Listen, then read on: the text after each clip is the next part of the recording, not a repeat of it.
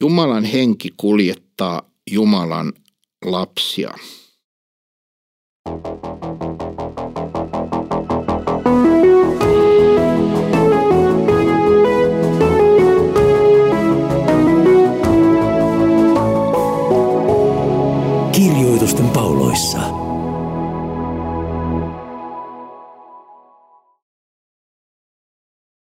Olemme tulleet roomalaiskirjeen tutkistelussamme tänne roomalaiskirjeen kahdenteen, kahdeksanteen lukuun.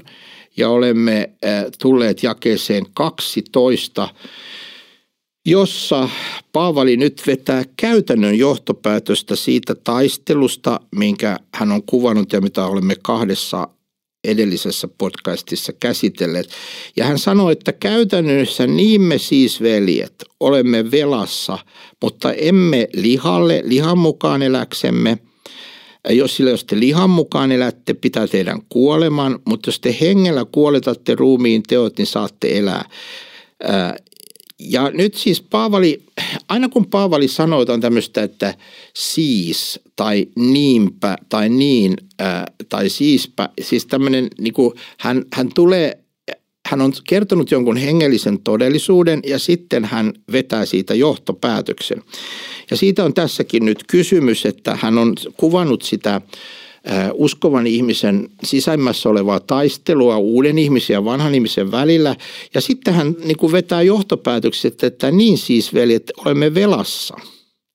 Mutta emme lihalle lihan mukaan eläksemme.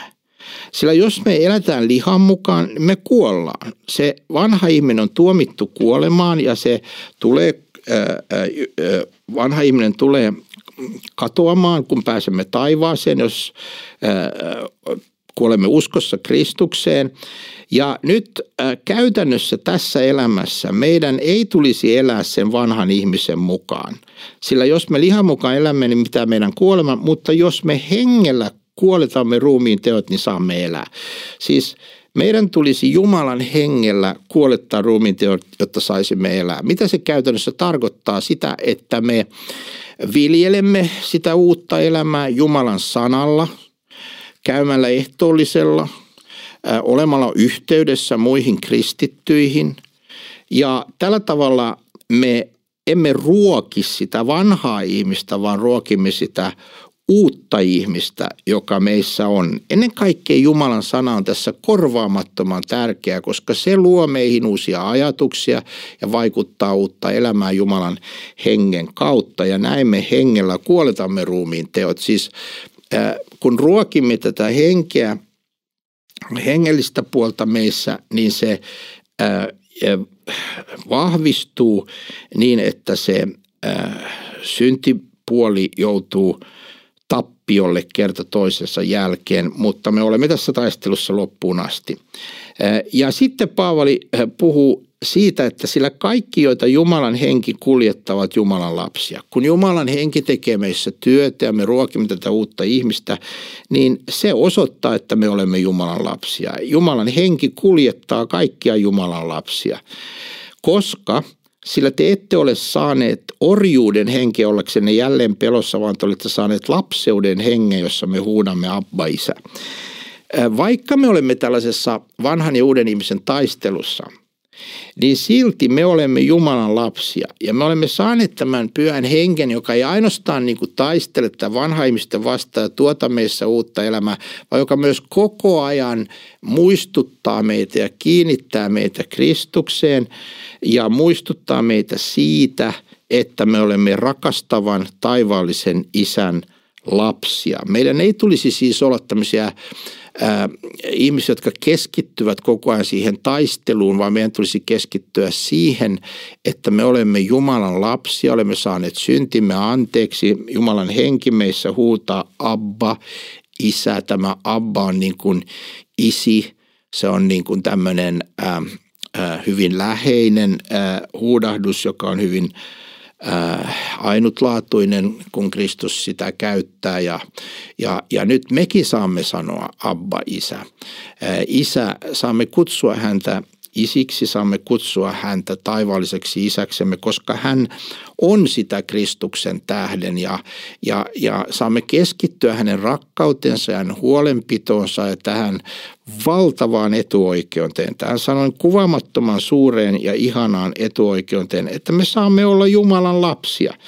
Me saamme olla hänen rakkaita lapsiaan, vaikka meissä on tämä taistelu. Aivan niin kuin maallinenkin äiti tai isä rakastaa lastaan, vaikka tällä lapsella olisi joku ongelma tai joku asia, minkä kanssa hän painii ja taistelee, niin, niin, niin silti vanhempi rakastaa häntä ja, ja paljon paljon vielä enemmän Jumala rakastaa meitä, lapsiaan, vaikka me olemme tässä sisäisessä taistelussa ja vaikka lankeamme, mutta meillä on aina mahdollisuus tulla takaisin isän luo Jeesuksen tähden ja tunnustaa syntimme ja uskoa ne anteeksi ja jatkaa Jumalan lapsia. Ja Paavali on tästä iloitsemassa ja sanoi, että henki itse todistaa meidän henkemme kanssa, että me olemme Jumalan lapsia. Siis Jumalan henki meissä todistaa jatkuvasti meille, että Jeesuksen tähden sinä saat olla Jumalan lapsi. Jeesuksen tähden sinun syntisi on annettu sinulle anteeksi. Jeesuksen tähden taivaallinen isä on sinun isäsi, hän rakastaa sinua, hän ei koskaan luovu sinusta, hän on sinulle uskollinen ja hän johdattaa sinua, hän kuljettaa sinua henkensä kautta, hän pitää sinusta kiinni. Kaikin puoli saamme keskittyä tähän rakastavan isän huolenpitoon, joka meille tulee lahjana Kristuksen tähden. Ja vielä enemmän. Paavali jatkaa, mutta jos olemme lapsia, niin olemme myös perillisiä – Jumalan perillisiä ja Kristuksen kanssa perillisiä, jos kerran hänen kanssaan kärsimme, että me yhdessä myös kirkastuisimme. Toisin sanoen siis me olemme menossa vastaanottamaan katoamattoman, vahingoittumattoman, iankaikkisen perinnön, joka on iankaikkinen elämä. Ja tämä perintö odottaa meitä taivaassa – me olemme matkalla sinne ja me olemme Jumalan perillisiä Kristuksen kanssa perillisiä. Me perimme sen, äh, ne valtavat aarteet Kristuksessa ja sen iankaikkisen elämän Kristuksessa. Me perimme tämän ja me emme ole tämän perinnön tähden niin kuin tehneet mitään, vaan koska me olemme Jumalan lapsia, niin tämä perintö kuuluu meille. Kristus on hankkinut meille tämän Jumalan lapseuden ja sen tähden meillä on myös tämä – valtava perintö ja kannattaa ajatella koko ajan tätä, miten hyvä isä meillä on taivaassa, joka meitä rakastaa ja kuljettaa ja miten hän jatkuvasti antaa anteeksi ja miten hän on valmistanut meille perinnön ja kuljettaa meitä sitä kohti. Ja Paavali jatkaa, että sillä minä päätän, että tämän nykyisen ajan kärsimykset eivät ole verrattavat siihen kirkkauteen, joka on ilmestyvä meihin. Me olemme tässä elämässä monenlaisten kärsimysten, vastoinkäymisten, onnettomuuksien, sairauksien ja muun kanssa tekemisissä, mutta ne eivät ole verrattavissa lopulta siihen kirkkauteen, joka on ilmestyvä meihin. Se kirkkaus, se iankaikkinen elämä, se taivas, jota kohti olemme menossa, se on jotain niin valtavaa, niin suurta, että se on ylenpalttisesti enemmän kuin me voimme ikinä kuvitellakaan, sanoo, äh, sanoo Raamattu, että mikä ei ole kenenkään mieleen edes noussut. Kukaan ei ole pystynyt edes ajattelemaan, miten ihanaa ja valtavaa ja miten suuri se kirkkaus on, joka on ilmestyvä meihin. Äh, tässä perinnössä, joka meillä on Kristuksen tähden, kun me Kristuksen kanssa olemme kanssaperillisiä, tarkoittaa, että kun hän on todella ansainnut sen perinnön, mutta hän lahjoittaa sen meille ja mekin saamme olla Kristuksen kanssa kanssaperillisiä.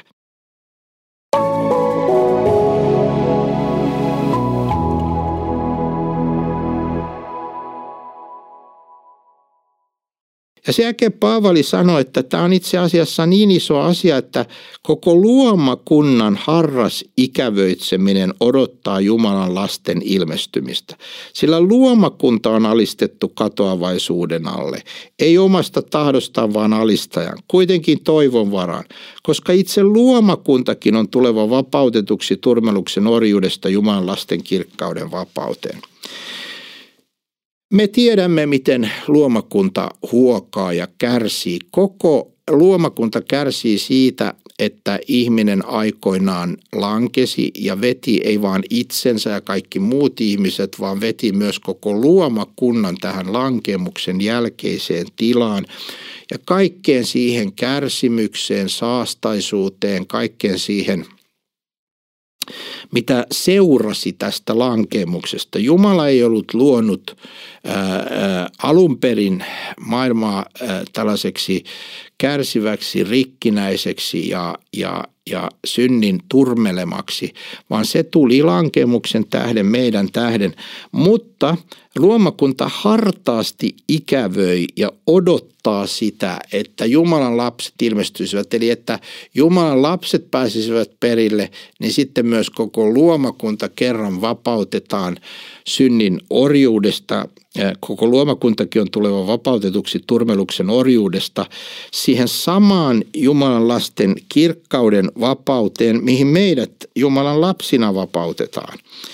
Eli ää, emme ainoastaan me huokaa ja toivo, että voiko pääsis Jumalan kirkkauteen, jossa ei ole enää syntiä, pahuutta eikä mitään sairautta, vaan on kirkkautta ja ihanutta Kristuksen yhteydessä, niin jollakin salatulla tavalla koko luomakuntakin ikävöi tätä, koko luomakuntakin huokaa ja, ja niin kuin on, se on alistettu katoavaisuuden alle se synnin, syntilankemuksen jälkeen, mutta se on tuleva vapautetuksi ja me saamme, ää, niin kuin luemme ilmestyskirjan lopussa, me saamme uuden taivaan ja uuden maan, jossa vanhurskaus asuu.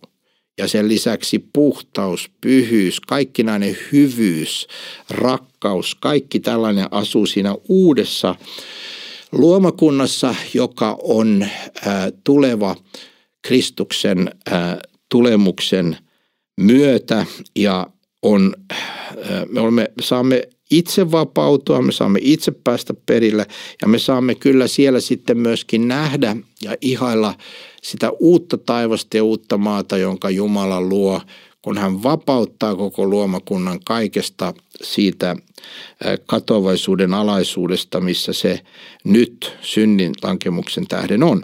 Eli saamme itsekin kohottaa katsemme ja nähdä ja, ja muistaa, että minä olen menossa kohti iankaikkista elämää. Mitä tahansa ää, vastoinkäymisiä, taisteluja minä joudun täällä käymään läpi, niin päämäärä on taivas. Päämäärä on vapautuminen kaikesta synnistä ja pahuudesta. Päämäärä on täysin yhteys Jumalaan Kristuksen tähden.